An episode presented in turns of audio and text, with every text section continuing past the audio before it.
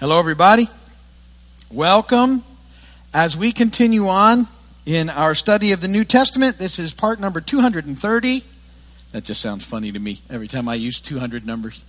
Uh, we're in 1 John chapter 3. We've been working through the New Testament for four and a half years now, a chapter at a time.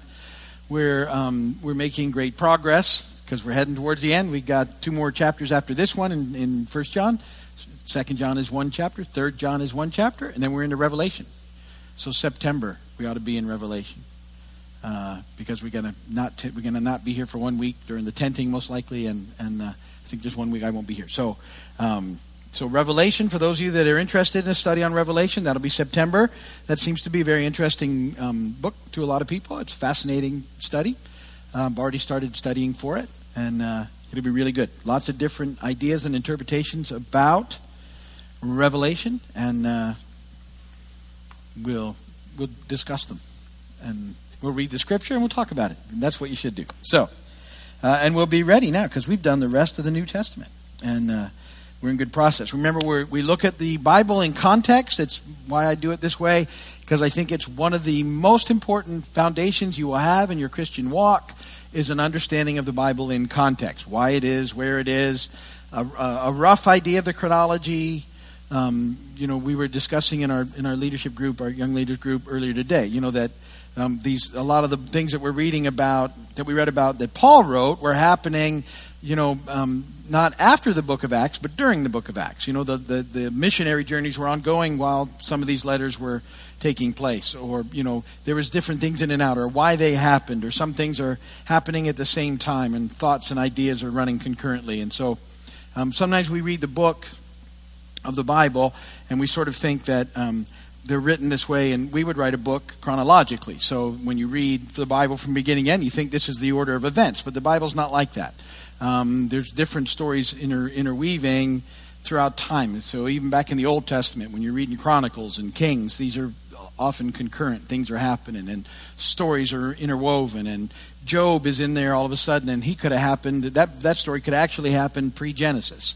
Um, so there's just a lot of different things to look for in, in the process.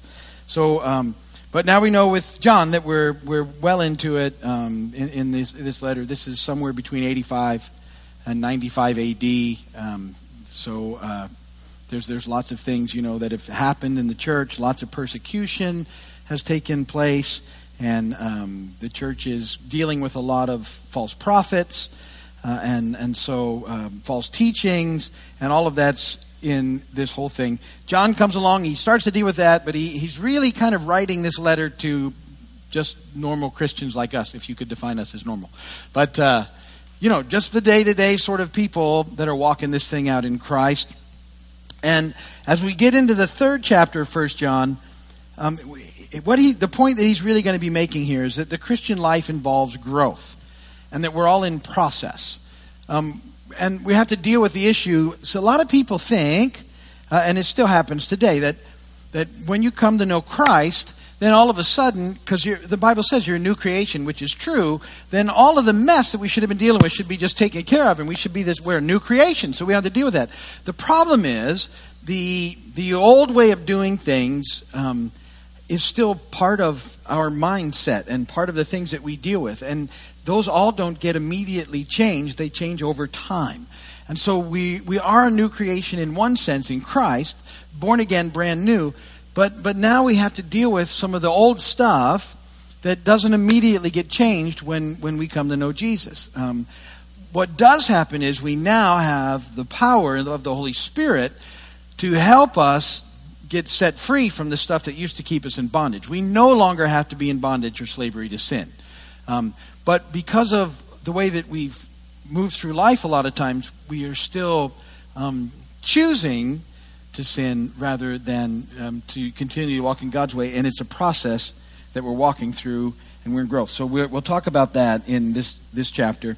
Let me read 1 John uh, 3 to you, uh, 24 verses. I'm reading out of the NIV. You can read in whatever translation you have, or you can, uh, it should be in the notes.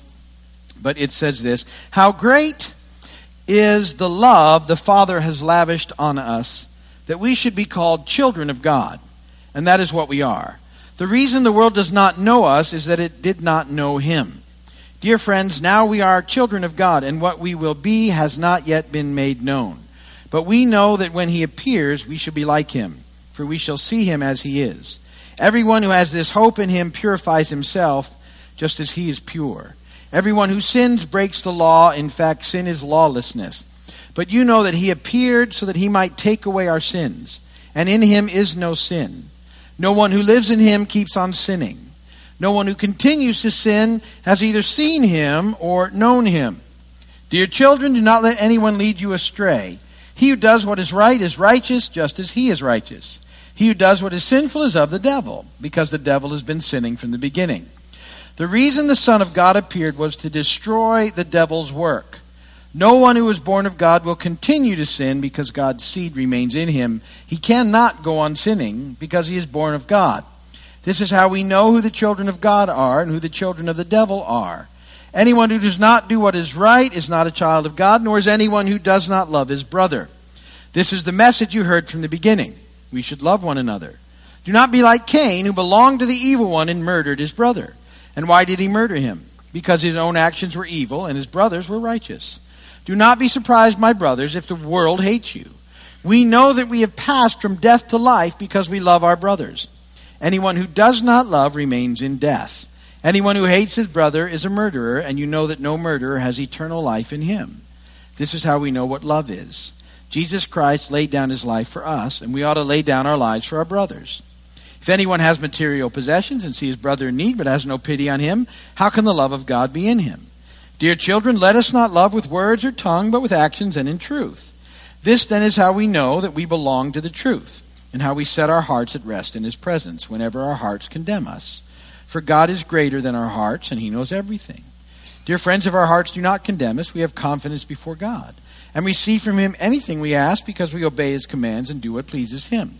And this is His command to believe in the name of His Son, Jesus Christ, and to love one another as He commanded us. Those who obey His commands live in Him and He in them. And this is how we know that He lives in us. We know it by the Spirit He gave us and blessed be the word of the Lord. So, pretty interesting passage of Scripture, and I, I want to talk about a few of those ideas today. So, 1 John chapter 3, those first seven verses, um, the life that we have in Christ, I said this in the, in the introduction, it's a process. Uh, and it's a process of becoming more and more like Jesus.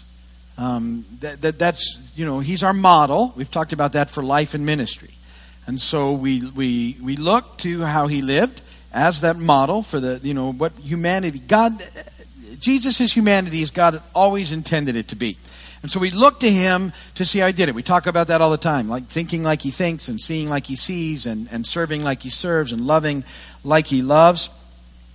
And, and so this is the process that we're in, that the Holy Spirit is taking us through. The process is actually called sanctification.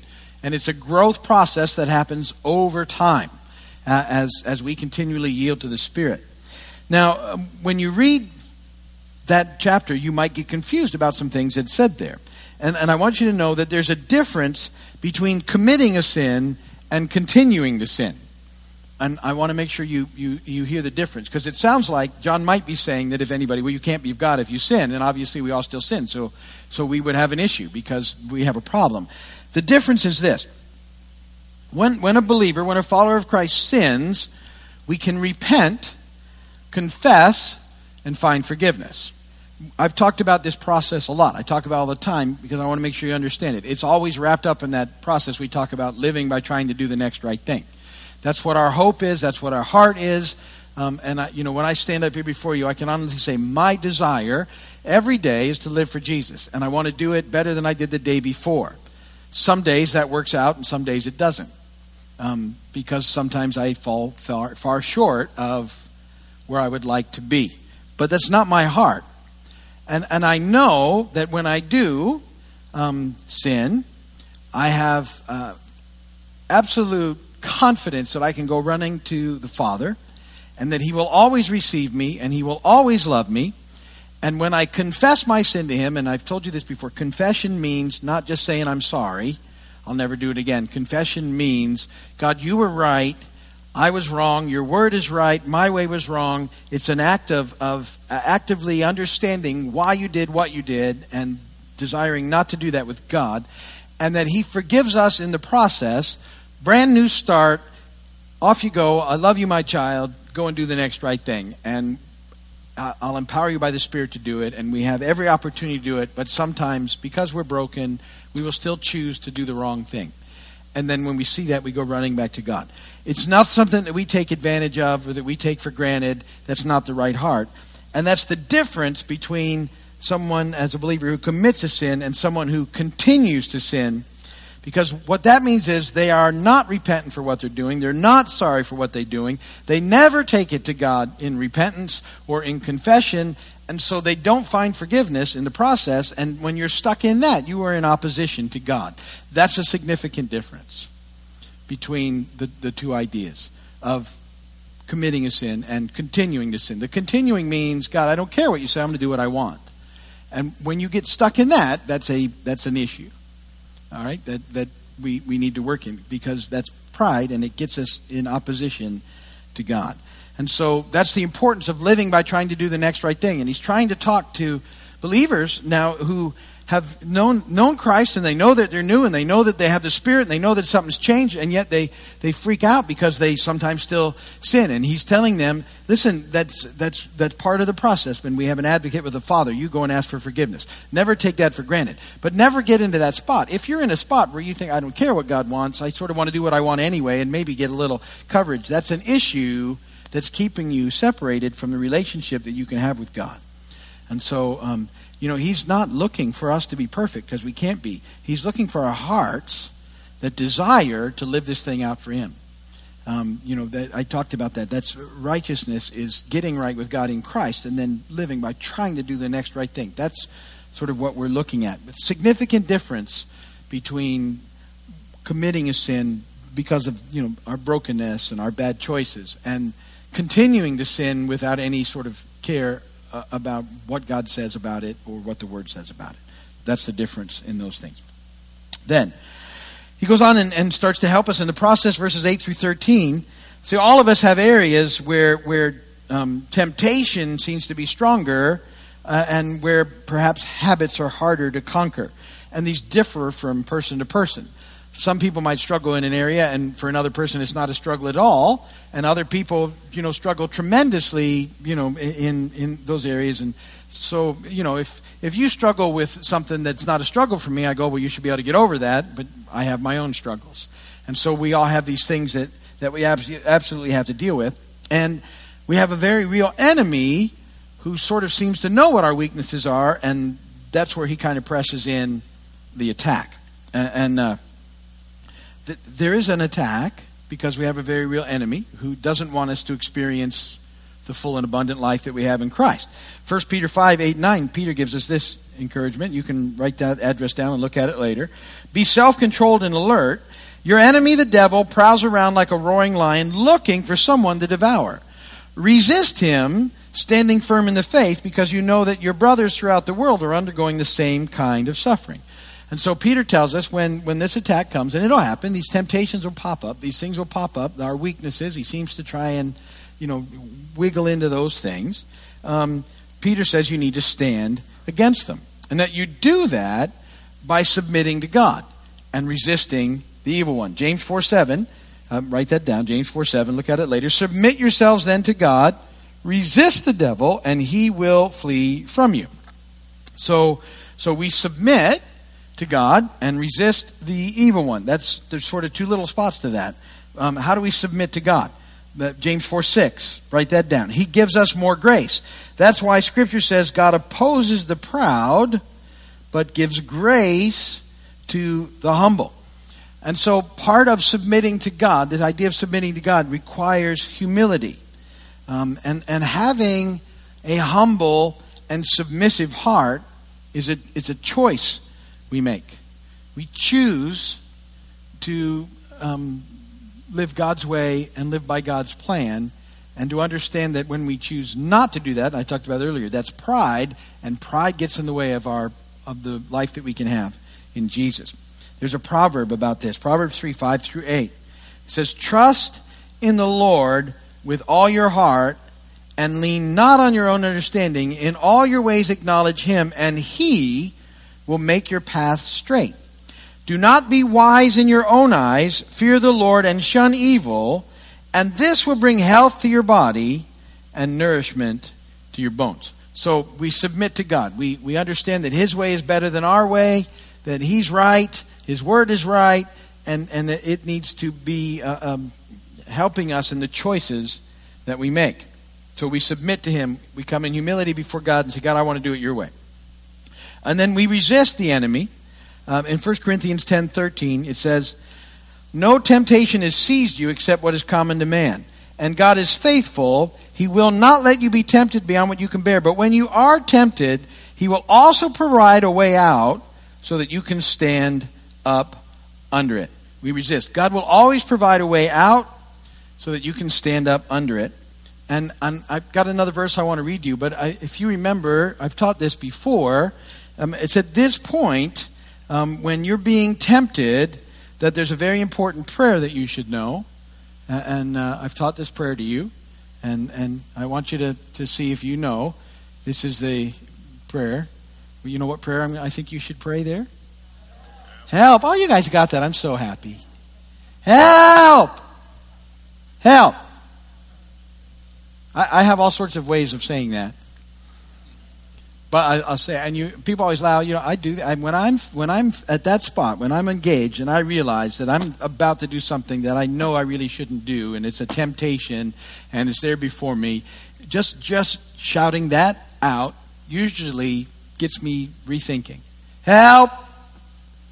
It's it's it is perhaps it's one of the most powerful prayers you can have in your arsenal. Help! And he does.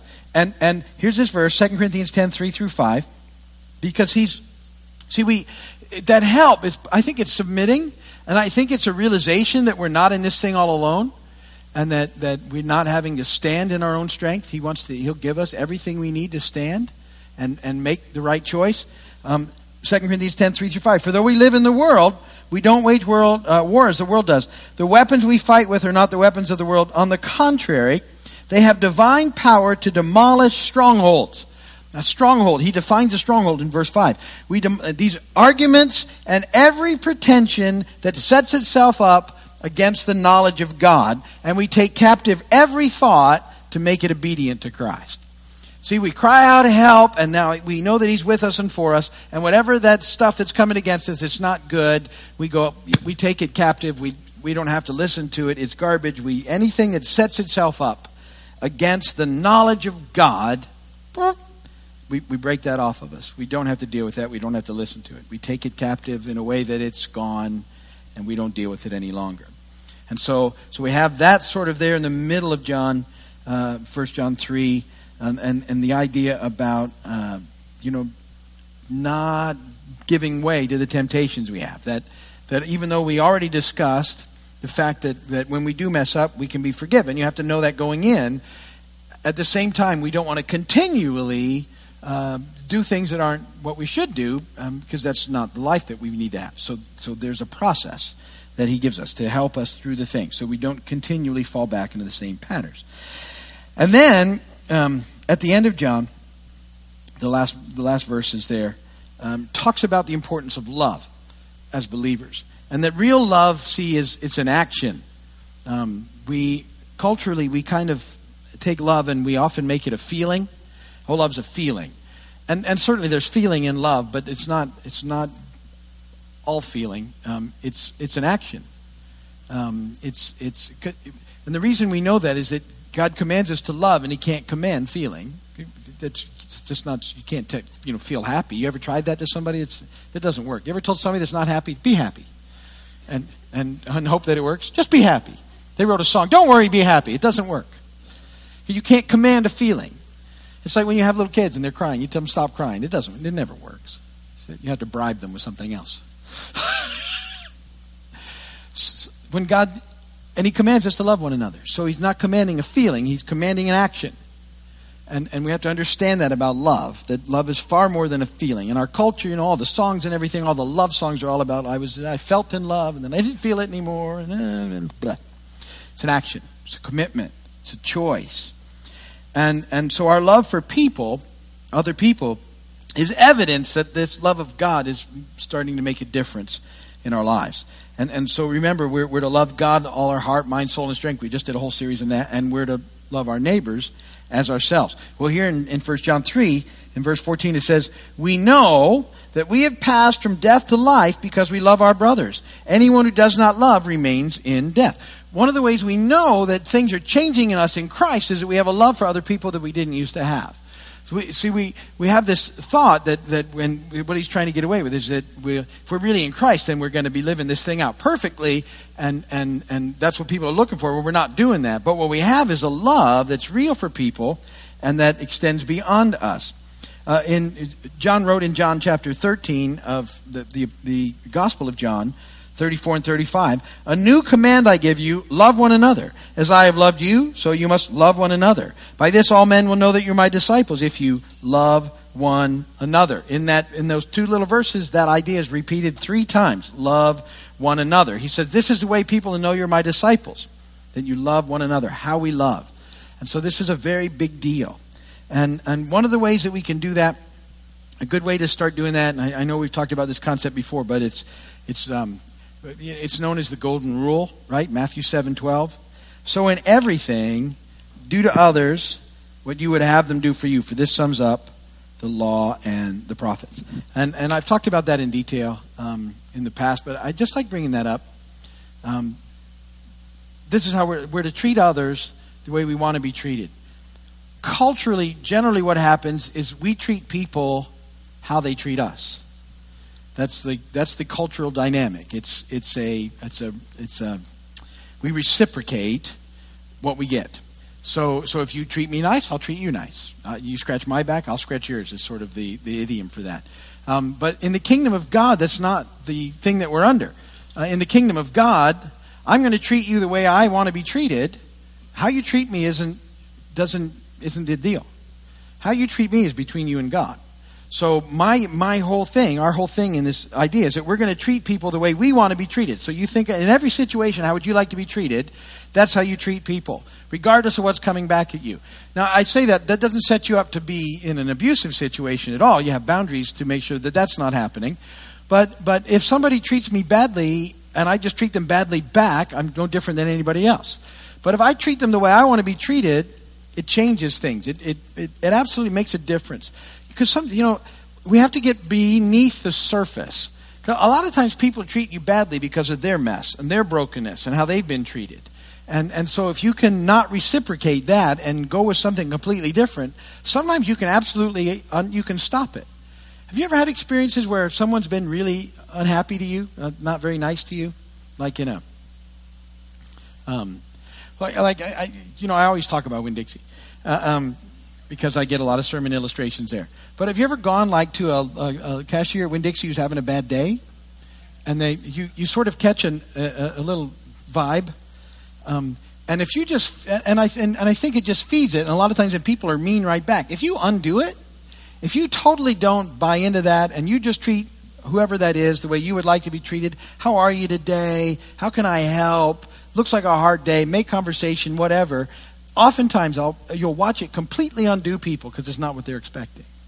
And, and, and, and so, see, there's, there's, there's, it's powerful to treat people the way we want to be treated. Kind to people.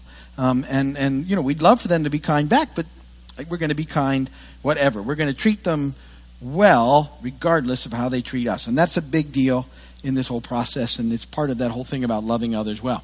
Anyway, that's enough. I gave you quite a bit of stuff in a very short period of time. So read through that. We'll do chapter 4 next week. That's good for um, video if you're watching by TV or on television, or TV and television, same word, on the computer or on television. Thank you. We appreciate you doing that. And uh, come and visit us sometime. We'd love to see you here, but that's good for today.